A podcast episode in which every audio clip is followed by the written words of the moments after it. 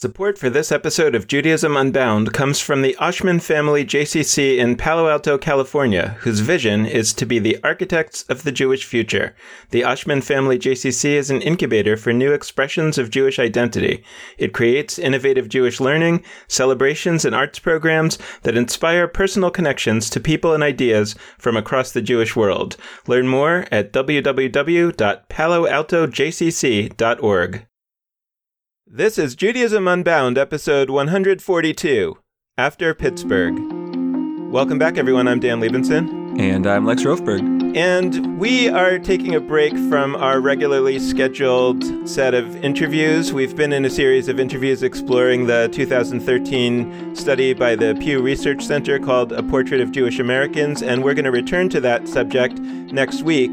But we felt that even though we released a special midweek episode to think a little bit right after the events in Pittsburgh, we decided that we really wanted to talk about this uh, amongst ourselves, and we have been getting numerous requests from listeners to try to figure out what our take is on it. Not because I think that people are particularly interested in our take, but because I think that it's the function of our podcast for a lot of folks to help them think about their take and uh, and then we'll leave it to you to sort of uh, take it from there. But hopefully, our framing and perhaps some of our language will be helpful to you in thinking about what happened just about a week ago.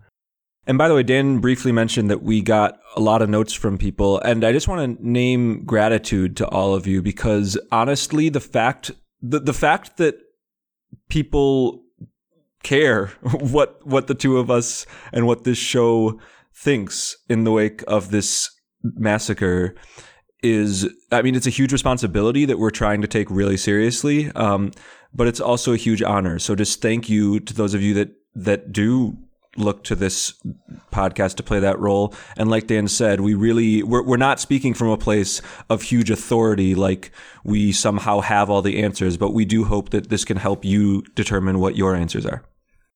So I want to just start because our podcast is usually not time bound in the sense that we hope that people can listen to our episodes years later and still get something valuable out of them, whereas this one very much is an episode of its time, although what we hope to discuss we think will also have implications for years to come. So we hope that people will listen to it. But to the extent that folks don't know or don't remember all the details of what happened in Pittsburgh, we just want to give a, a brief summary that captures some of the items that we think are important. The very first is that on a Saturday morning, on a Shabbat morning, just a few minutes after the beginning of services, in a synagogue called Tree of Life, which actually houses three different congregations, an anti Semitic, based on all of his statements at the time and on social media, an anti Semitic man came in armed with weapons and took his AR 15 style assault rifle and ended up killing 11 people and I believe injuring two members of the, the congregation as well as four police officers. Clearly, this man was motivated by anti Semitism, as he stated on numerous occasions. But in addition to that, another aspect of the story is that one of the three congregations that was housed in this synagogue building had participated in a special Shabbat that was organized by HIAS, the Hebrew Immigrant Aid Society, which is a Jewish organization that, when it was founded in 1881, over 100 years ago, was primarily there to help Jews immigrate successfully to the United States. But as waves of Jewish immigration decreased, and especially in recent years, HIAS has really focused on helping other folks immigrate to the United States based on Jewish values. Certainly, Jewish values as HIAS understands them, and Jewish values also as I understand them. And one of the congregations in the Tree of Life synagogue building had participated in the HIAS Shabbat. And it's clear from social media postings that the killer knew about the, this and was very upset about this. And posted on social media that, among other reasons, that he hates Jews is because he perceived them to be uh, working to open the doors of America to other people that he hated, and in particular may have been triggered by a supposed caravan of people who are apparently now moving from Honduras and other uh, countries in that area through Mexico and trying to get to the U.S. border. And uh, that is something that has gotten a lot of play in media outlets that uh, white supremacist types like to uh, watch and um, follow on social media and on the web. And so that toxic stew of triggers apparently is what ultimately moved this man from being an anti Semitic hater online and in his personal social circle to being a murderer. Yeah. And, um, and I want to really emphasize there are reasons that he, I mean, I don't know this man personally, obviously, but it's not an accident that he made the connection between Jews who support progressive ideas and especially Jews who support refugees and immigration reform um, in a way that he feels threatened by. It's not an accident that he made that connection because we're living in a government right now whose presidential administration is is saying directly and perpetuating directly tropes that uh, encourage people to think this way. I mean, that we've got talk about George Soros happening left and right. Uh, left and right is a weird phrase to use there. I don't mean it in the political sense. I mean, we've got tons of conversation happening about how somehow George Soros is is a fueling some socialist conspiracy, which is bonkers considering he is a billionaire who made his money very much through capitalist mechanisms. Um, it shows you how little logic is behind this. And B, that he's funding people who are trying to sneak their way into the U.S., steal jobs, et cetera, et cetera. They're trying to say that this is entirely independent from Jewishness, but it's not. And we can look back to history and see all sorts of situations where the exact same kinds of things were happening, where also people at the time claimed, oh, no, no, no, it's not because they're Jewish. We're just naming particular people. Or, oh, it just happens to be that people who are the worst are Jews, and we're just sort of naming that. So there's responsibility here in halls of power. And we need to think about what that says to us, A, as Jews, and how we need to relate to those halls of power, and B, as human beings, what where we need to be showing up for others who are affected by these by these same forces, because we're not the only ones being marginalized right now. As this situation so so obviously portrays um, in its connections to immigration sentiment, most most immigrants right now are not Jewish. This guy wasn't killing Jews because they were helping other Jews immigrate. He was killing Jews because they were helping human beings immigrate who were not Jewish. And so the message that that sends me and that I think it needs to send all of us as Jews is that our oppression is intricately intertwined with the oppression of others. So there are two main topics that we want to cover today. But the first topic that we really want to talk about is anti Semitism. And the second topic that we want to cover is the question of, quote, politics. You know, that the people are saying, let's not politicize this. And clearly, for those who've been listening to the podcast all this time, that's not our take. We think that politics is part of life and there's no such thing as, as no politics. And we want to talk about that. So let's talk first about anti Semitism, because clearly the man who killed these 11 Jews was a person who was an anti Semite, along with lots of other anti Semites that live in America.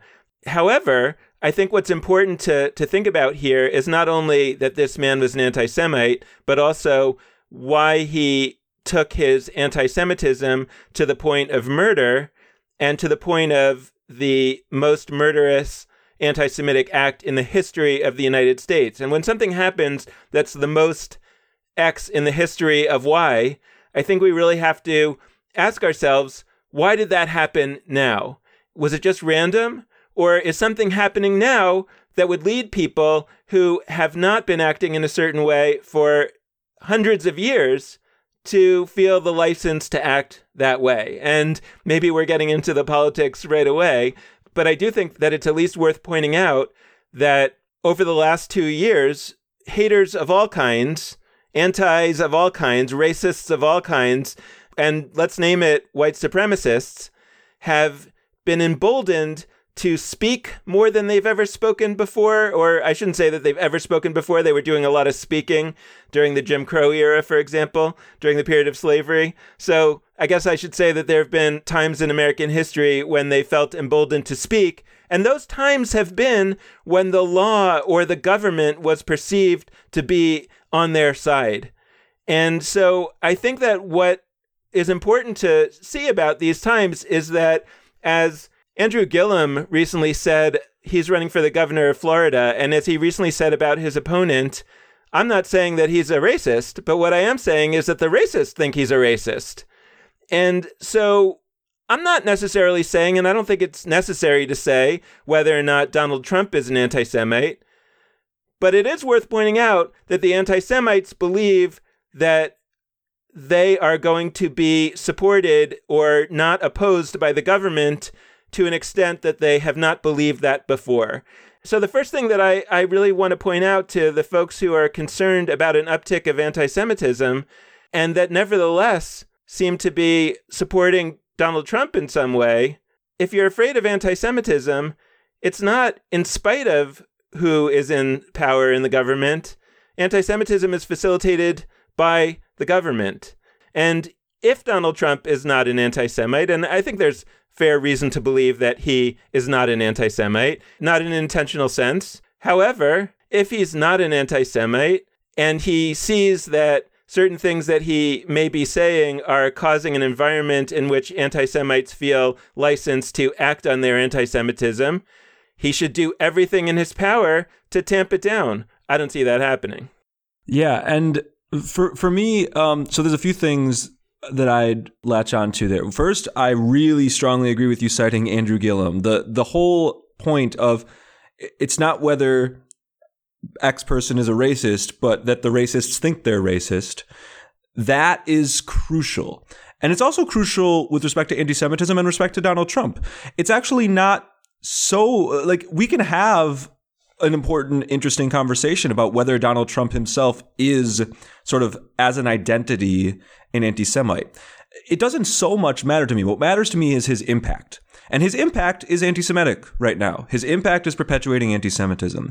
And I'm actually sitting, as we speak, next to an original copy uh, that I own of The International Jew, which is probably the most famous, infamous document known for its anti Semitism in American history.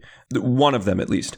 And what I want to say about this book is that it is intentionally framed as sort of a neutral observer talking and they even talk about anti-semitism they don't like they don't pretend there is no such thing as anti-semitism they sort of they place themselves in relation to anti-semitism that is sort of overkill and too much. And then they say, "Oh, but we're we're telling the real facts, and here's how Jews are behind international business and all sorts of things." And they quote the protocols of the elders of Zion for a bunch of chapters. Like the idea that we've somehow that that the anti-Semitism in the past was that was explicit, and that was people really, really just saying, "I hate Jews, I hate Jews" in public. Like that's not what it was. That's not how this operates. Like people always think that they are not anti-Semitic when they perpetuate anti-Semitism, and they have always said, "I am not a you know." anti-Semite as an identity while they go and say things that end up hurting Jews.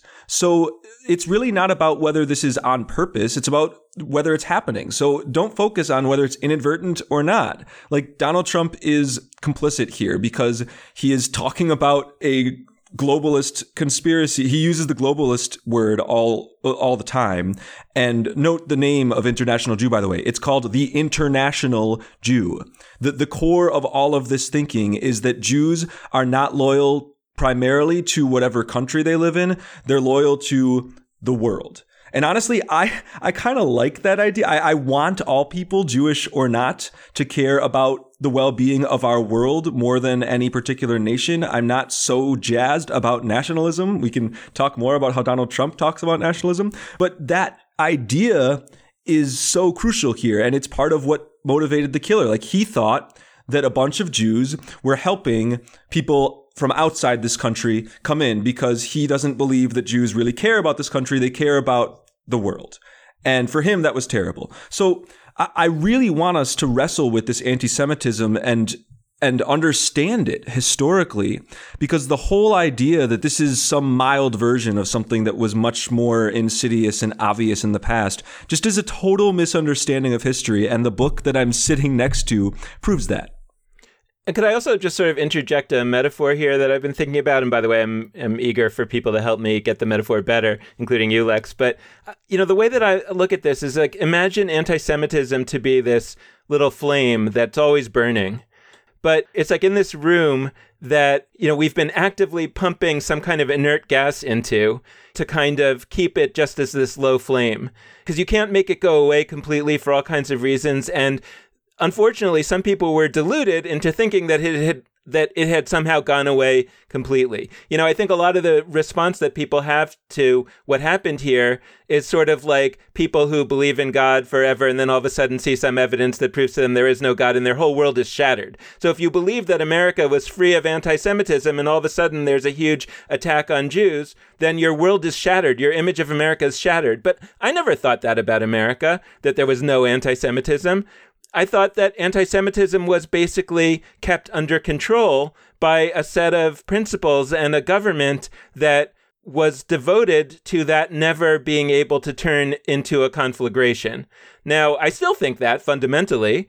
Um, however, what's happened, I think, is that what Trump has done is turn the dial down on the inert gas that was being pumped into this room right? That's that's the most charitable view of what he's done. You could argue that he's pumping oxygen into that room. You could argue that he's dumping kerosene onto that flame but let's take the most charitable view. He's just turned the dial down on the inert gas that's being pumped in.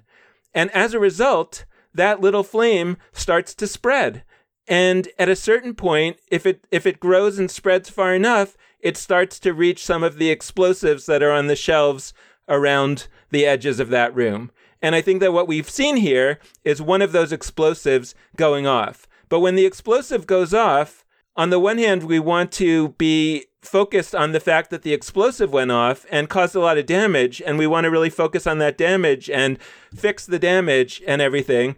But we also should ask ourselves, why did that explosive go off? And in my view, if you say that the only reason why the explosive went off is because anti-Semitism has always been around and has, you know, and, and you you were deluding yourself to think that it wasn't terrible all along or that so many people hate Jews all along, and that's the only reason, and not focus on the fact that for 70, 80 years, we've been pumping an inert gas into that room actively. And all of a sudden, over the last two years, that inert gas isn't being pumped into that room anymore. You know, then I think that you're really not able to see the situation for what it is. Yeah, I, I want to hone in on a couple words because I think language is really, really important, um, always, but especially when we when we are in moments like this. But um, politics, the word politics we use it really irresponsibly. We broadly defined. We Americans, we the world use it really irresponsibly. We use it as if politics is something that lives in voting booths and in congressional offices and doesn't live anywhere else. We, we use it as if, oh yeah, politics is when people are on a stage debating each other about certain issues that are, uh, when they're talking about the economy, when they're talking, like, politics is everywhere. Okay, this it, it's actually I don't want to respond to people who say don't politicize this with no, absolutely we need to politicize this because that implies it's not political in the first place. You you can't politicize this. This was a man who walked into a building and killed a bunch of people because of their ethno-religious background and their beliefs and actions. That that's what happened. That is by the book political. That is the most obvious example of a political action that I can think of. It is equally absurd to say don't politicize that as it is to say don't politicize a voting booth. Like, it's political. So we're here we have a political situation. The question isn't, are we going to be political about it, but which politics are we going to mobilize? Are we going to mobilize a politics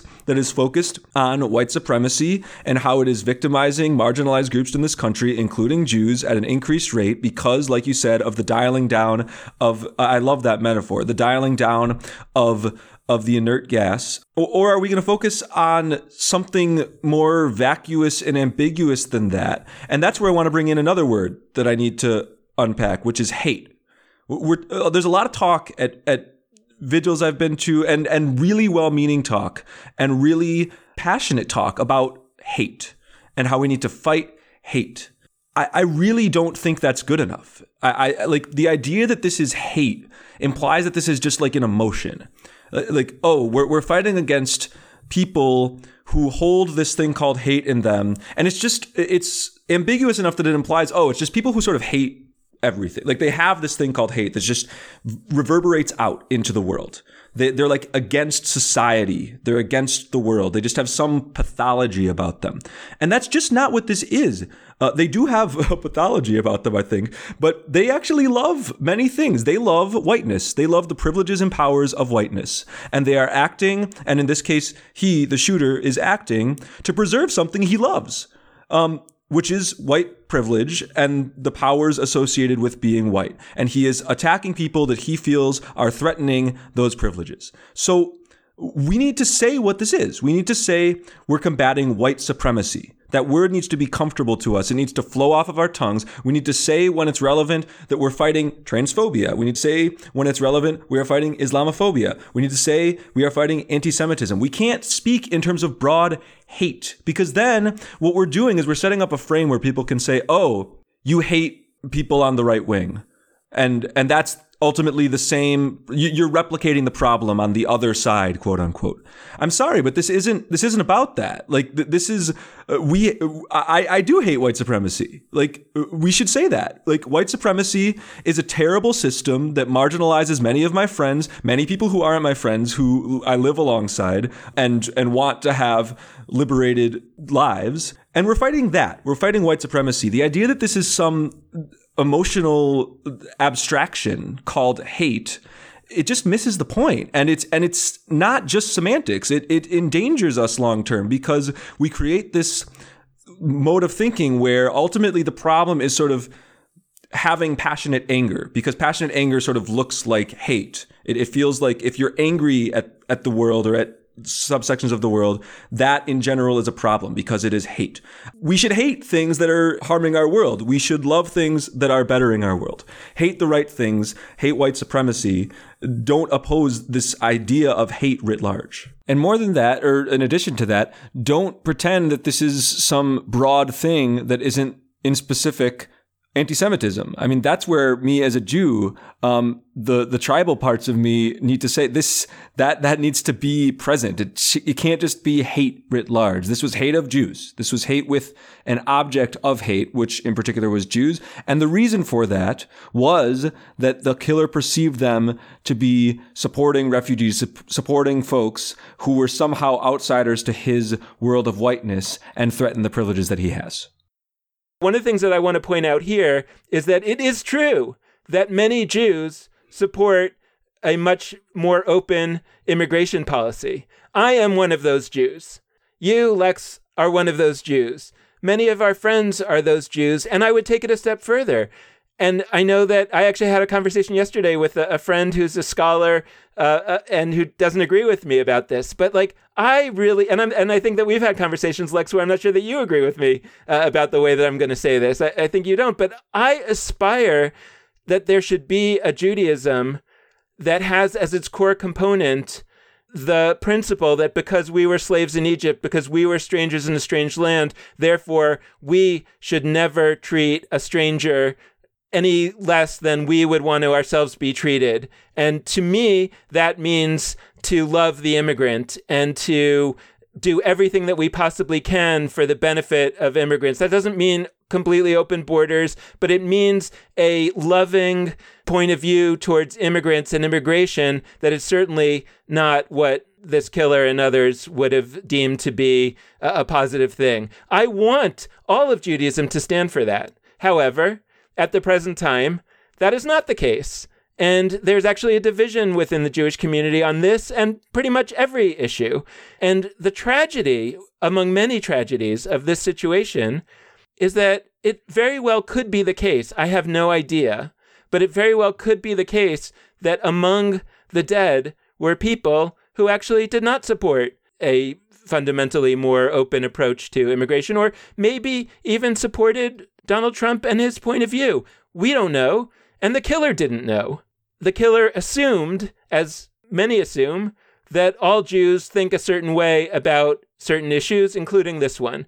And and I come away with that really sort of struggling because I think that one thing, one takeaway that I have from this anti-Semitic act, and that of course I knew before and that we all knew before, but it reinforces, is that anti-Semites are going to hold Jews responsible for what other Jews do.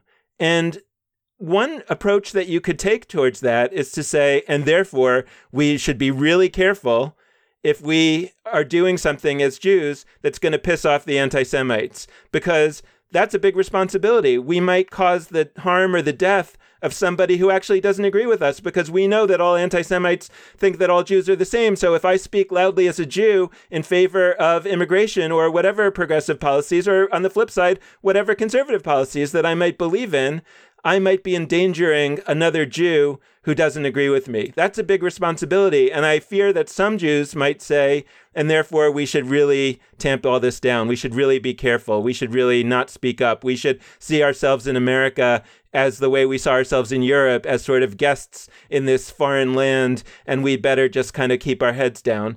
But I don't think that that's right. I don't think it's descriptively right about our place in America.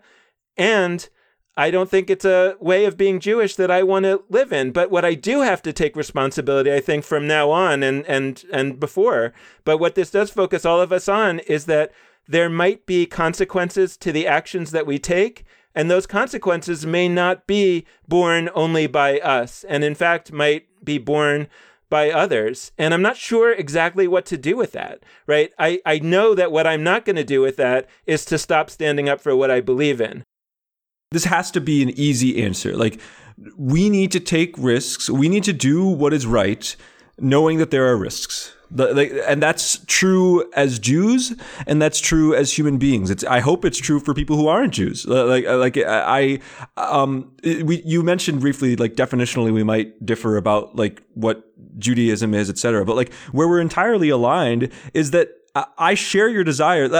if I could get every Jew in a in a one on one conversation or whatever, and get all of them to support uh, to support refugees and and to stand up for for people who are being marginalized by many governments around the world like i would do that like i don't want it to sound like i don't support such a thing um, it's just you know whether judaism whether judaism has possesses as a value um, anything in particular, like uh, in, including the idea that we need to welcome the stranger, including refugees. Um, but what's so chilling about this is precisely that the guy killed us because of what for so many of us is an aspirational thing. It's not that he just killed us for being Jews. Many people in many eras have in fact killed people simply for being Jews. This wasn't. This this is also not new. There have been other people in the past that have killed Jews for perceived or real beliefs that Jews may have largely held. But the fact that he walked into a synagogue and killed 11 people precisely because they did something we want Jewish communities to stand up and do, which is stand up for welcoming refugees, that's terrifying because it is saying to us ultimately, if you're going to keep doing this work, watch the hell out. Like that's precisely what he meant to do. He, he wanted to kill the people in that room, but you better believe that part of this is also to create a fear based environment where Jews in general are scared to act. I just want to point out that it's not clear to me, and again, the information is not quite 100% clear, I think, at this point. So I want to be careful with what we say. But it's not at all clear to me that the congregations, that all three congregations that meet in that building supported the refugee Absolutely. Shabbat. Absolutely. And even if they did, obviously, that doesn't mean that every member of that congregation supported it. So, so no yeah. matter what the actual situation is, there were very likely people killed who actually were not engaging in the activity that you and I really wish they would engage in. And there probably were also people who were, but but it's right. uh, that's the tragedy of it. Yeah, I mean, I I totally agree with you, and and I also want to. I mean, th- this hopefully this doesn't sound like too jarring a shift of gears. I, I think that this is part of this conversation, but I I, I also want to name Kentucky 2 mm-hmm. black people who were shot by a different white man who said directly afterwards to a white witness who was in the grocery store where he shot these people, "Oh, don't worry, whites don't kill whites." I mean, another guy who committed a white supremacist act targeting two people of color. To also, he had he had came came into that Kroger because he wasn't able to get into the church across the street. So right. he was actually trying to commit a, a very analogous murder in a black church. Exactly. Yeah, and and so we we need once again this comes back to the hate versus white supremacy thing. Like we need to recognize that there's there's a root cause here namely white supremacy, there are systems and structures in place that are mobilizing that root cause uh, at an increased rate right now than at some eras of the past. But um, we need to n- notice and act on the fact that these two events happened in such close proximity for such similar purposes at two groups of people that we might think of in our heads as separate from one another. First off, there's lots of black Jews who fit into both groups and who at a time at a moment like right now need all of our support, but also people who are just one or the other, whether it's just black but not Jewish or just Jewish and not black. Like we absolutely need to see that there's there's a shared there's a shared root cause here that manifests differently for each group. I don't want to make it sound like this is, you know, targeting everyone equally and similarly in every single context and era. No,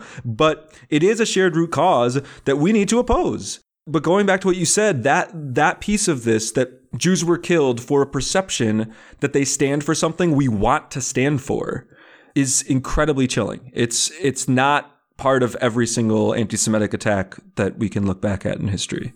Yeah, and I think that we're going to start veering into politics even more. I guess we have the whole time, uh, whole you know, into but but the um, but there's a there's an element here. I guess I want to since you brought it up, I want to talk about solidarity and I want to talk about sort of where does that fit in? What does that compel us to do? To my mind, there there are actually two dimensions of this. One comes from Jewish values, and one comes from the American reality. And I, I think that they actually send us to the same place. But the way that I read it, and, and inspired by folks that we've had on the podcast, like Shai Held and Miriam Terlinchamp, and both Stosh Cotler and Jason Kimelman Block from Bend the Arc and others, we Jews have suffered a lot. And I think that one of the principles that has remained a key principle of Judaism and that I hope will grow and grow is that the response to that suffering, Yehuda Kurtzer, I think, laid this out, could be don't be a victim. Should be don't be a victim. Protect ourselves, yes. It could be don't be a perpetrator. Don't do this to other people. Absolutely. And it also must be don't be a bystander, right? Don't imagine that when this happens to other people, that somehow that's not part of your story, part of what you have to be concerned about. And so it feels to me that every time we experience an anti Semitic incident, we should go through those three analyses and take all three of them seriously. And the other piece is just practical, right? That we can't tell ourselves anymore that those folks out there who hate brown people, who hate LGBT folks, who hate women, who hate trans folk, who hate Muslims, who hate other religious minorities, who hate Native Americans, who hate, who hate, who hate, and like I, I agree with what you're saying about hate, but yeah, yeah. who who do that to all of those folks that somehow we can keep ourselves you know quiet. They'll lump us into the white category, whether we are white or not white, whether we have white privilege or don't. We do. Um, we we can't imagine anymore that the white supremacists are going to think that we're white, that we're with them. So we are put by this experience, and we should have been there already from other anti Semitism and from values, in my opinion. And I think that we should be there now is to say, hey, we're on the side of the people that those that these folks are trying to kill, trying to harm, trying to uh, put into a lesser status. We are on that side, and therefore we have to make common cause. We should make common cause with the others who are who are also in the, the target of white supremacy. To my mind, if we don't walk away from this experience with a stronger resolve to stand with all of the folks that I mentioned as a single coalition to sort of take back the America that we all believe in or perhaps don't believe in but dream of, then in my view, we have taken a disappointing turn. And I'll tell you that I'm concerned when I see a lot of responses to this from elements of the Jewish community that sound to me a lot like hunkering down, like focusing only on ourselves and our fears and trying to suggest that we shouldn't be as politically active because that puts us more in the target, that we shouldn't stand up for other folks because, you know, why should we put ourselves out there and risk being victimized for people who are not us? You know, and maybe some of that is only a, a temporary response that you that's understandable to a trauma that just happened. Well, time will tell. I fear that time has told us before that actually that is a response that sticks for a long time. Yes, we should care for ourselves. Yes, we should sit Shiva. Certainly, we should care for the folks who have lost loved ones and members of their community. And we should care for all Jews who feel traumatized by this experience. And at the same time, and this is why I was so inspired by the marches that uh, folks in Pittsburgh held when Donald Trump came to visit Pittsburgh, that they were able to both engage in the mourning and in the self care that is needed after a horrible massacre like this. And at the same time, they were able to engage in, quote, politics, right? They were yeah. able to stand up and do what needed to be done because it's not the case, as we're often told by certain folks, that you have to choose. You know, that you that you can only mourn now and politics later. That's not true. And actually, that's dangerous. L- little thing, I mean, you brought up the word hate again. I, just to clarify fully, hate as a verb, I have no problem with because hate as a verb, when you say X person hates trans people, but like it has a direct object, it is specific. It, you have to define who is being hated. Hate as an abstract noun is what I'm opposing. The idea that the problem here is something called hate um, and emotion. But um, just pivoting a little bit, I-, I think related to the point you're making about really understanding what this attack was about and and responding as well as we can. I, I wanted to look, as we always do on this show, to Jewish institutions, um, and I wanted to name um, a particular initiative that has popped up after Pittsburgh, which is called Show Up on Shabbat. It's a hashtag Show Up on Shabbat. And when I saw it, I was really, really excited because when I first saw it, I assumed that what this hashtag was was an, a hashtag bent on getting people to show up in the streets on Shabbat in solidarity with others as Jews with other Jews, etc., marking Shabbat in whatever ways, and also simultaneously doing political work like we've been talking about. It turns out that it's a different thing. It's not a bad thing. Um, it's a different thing, which is specifically focused, uh, as far as I understand the language, on having people show up in synagogues. And this is not a popular thing to say, and this, um, and if you're a listener who doesn't agree with me on this, like really send a note. Um, I don't think that the only response here, or the primary response here, is showing up for Shabbat services. I, I want to validate people who are not regular synagogue goers who may have seen this and and felt whatever level of conflicted feelings. I've talked to a few such people. Um, I also want to validate those who it really does speak to you, and you do want to show up in synagogue as a way of bearing witness to those who died. But I, I want to name that like showing up on Shabbat to me means being publicly a Jew, acting on it on Shabbat on Friday night through Saturday. Like, I will be on Friday night in synagogue. It's funny that I bring like I will actually be in a synagogue this Friday night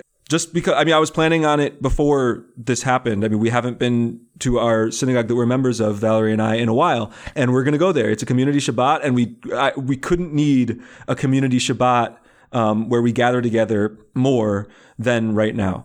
Uh, Saturday morning, I will not be in synagogue, and I feel no guilt about that. I feel no shame about that. I will be in the streets of downtown Providence, and I'll be chanting Torah, and I'll be part of a group of people that are speaking very loudly and passionately about being angry and being devastated and and needing to be in solidarity with others and needing to stand up for ourselves as Jews and and doing that publicly and I think that that is absolutely a really important thing to be doing right now. Whatever you do this Shabbat or future Shabbats, um, I, I do want all our listeners and everybody to be showing up. I just want to make sure that we carefully define showing up in a way that doesn't only center synagogues as the place to show up, but also just anywhere that we can be publicly Jews and honoring the memories of those lost. Again, I guess I come back to that people can have all sorts of frames and all sorts of different ways that they want to emphasize how they're going to respond to what happened here. And many of them are right. I'm not going to say that all of them are right, um, you know, but many of them are right. And some things that are right could be in conflict with one another. And if a person feels that the best way to honor the memory of people who, in their own lives, made coming early to services a priority, then of course you can do that to remember and to honor those people's priorities. But if you want to focus on the cause of what happened to those folks, the cause of what happened to them was sort of an approximate way that they came to synagogue early in the morning. But the larger cause was anti Semitism. And the larger cause of that, as we are saying, is what's happening in our country. And if you feel that the best way to honor your response to that is to go out into the streets, then that is an equally valid approach. And and I'd love to hear from the Jewish community more of a, a, projecting of of of a variety of ways that you could respond to this, rather than sort of feeling pressure that there's sort of only one one right way. Um, as we're about to wrap up, I, I guess I just want to close with the politics of the politics. You know, the like I really want to close on a politics high. And I want to deny to a certain extent that it's politics and also, like you say, affirm that everything is politics. But like when somebody commits a crime, and let's talk about this crime, nobody says, oh, we shouldn't catch the, the killer right now and put him in prison because we have to mourn first. We have to absolutely catch the killer right away and then we're going to mourn, you know. But at the, at the same time, the, the DA filed the charges right away, or the U.S. attorney, um, right, while people were still mourning. I mean, these things happen concurrently, and they should happen concurrently because two things are happening, or more than two, but two things are happening when a terrible crime like this is committed. One is that the victims are harmed or killed and need to be mourned. And the other is that somebody did it to them. And the somebody who did it to them needs to be stopped. And the somebody who did it to them is sometimes only one person, and sometimes it is a system or a group of people or whatever. You know, and, and I think that we feel very comfortable with the idea that if, for example, a an organ a, a terrorist from an organized terrorist group commits a terrorist act, that not only should that terrorist, if he is still alive, be immediately captured, but also it would be appropriate to fight the terrorist group right away. So, similarly, if somebody commits an act of anti Semitism, but there's not a particular group that he's part of that is egging him on, etc., there's still a larger picture that caused this act to take place. And it is entirely appropriate to name that and to work to end that situation right away. And so I want to say, sort of towards the close, that if you believe, and not everybody has to believe this, but I certainly do, if you believe that the President of the United States, intentionally or unintentionally, perhaps he's being used by others, but that the President of the United States is causing a environment in our society that is allowing the disgraceful phenomenon of anti Semitism to move from being a hateful view that people hold in their hearts and on their computers to a motivation to kill people. If you believe that, then you should act on that belief and work to end that situation and not to embrace the president when he comes to visit your city because he is the president. To my mind, the people in Pittsburgh who acted right away when they were faced with a situation not of their choosing, right? Both the attack itself and the president deciding to visit a few days later, when they decided to respond to that visit by essentially shunning the president and marching against him and, and, everything that they did.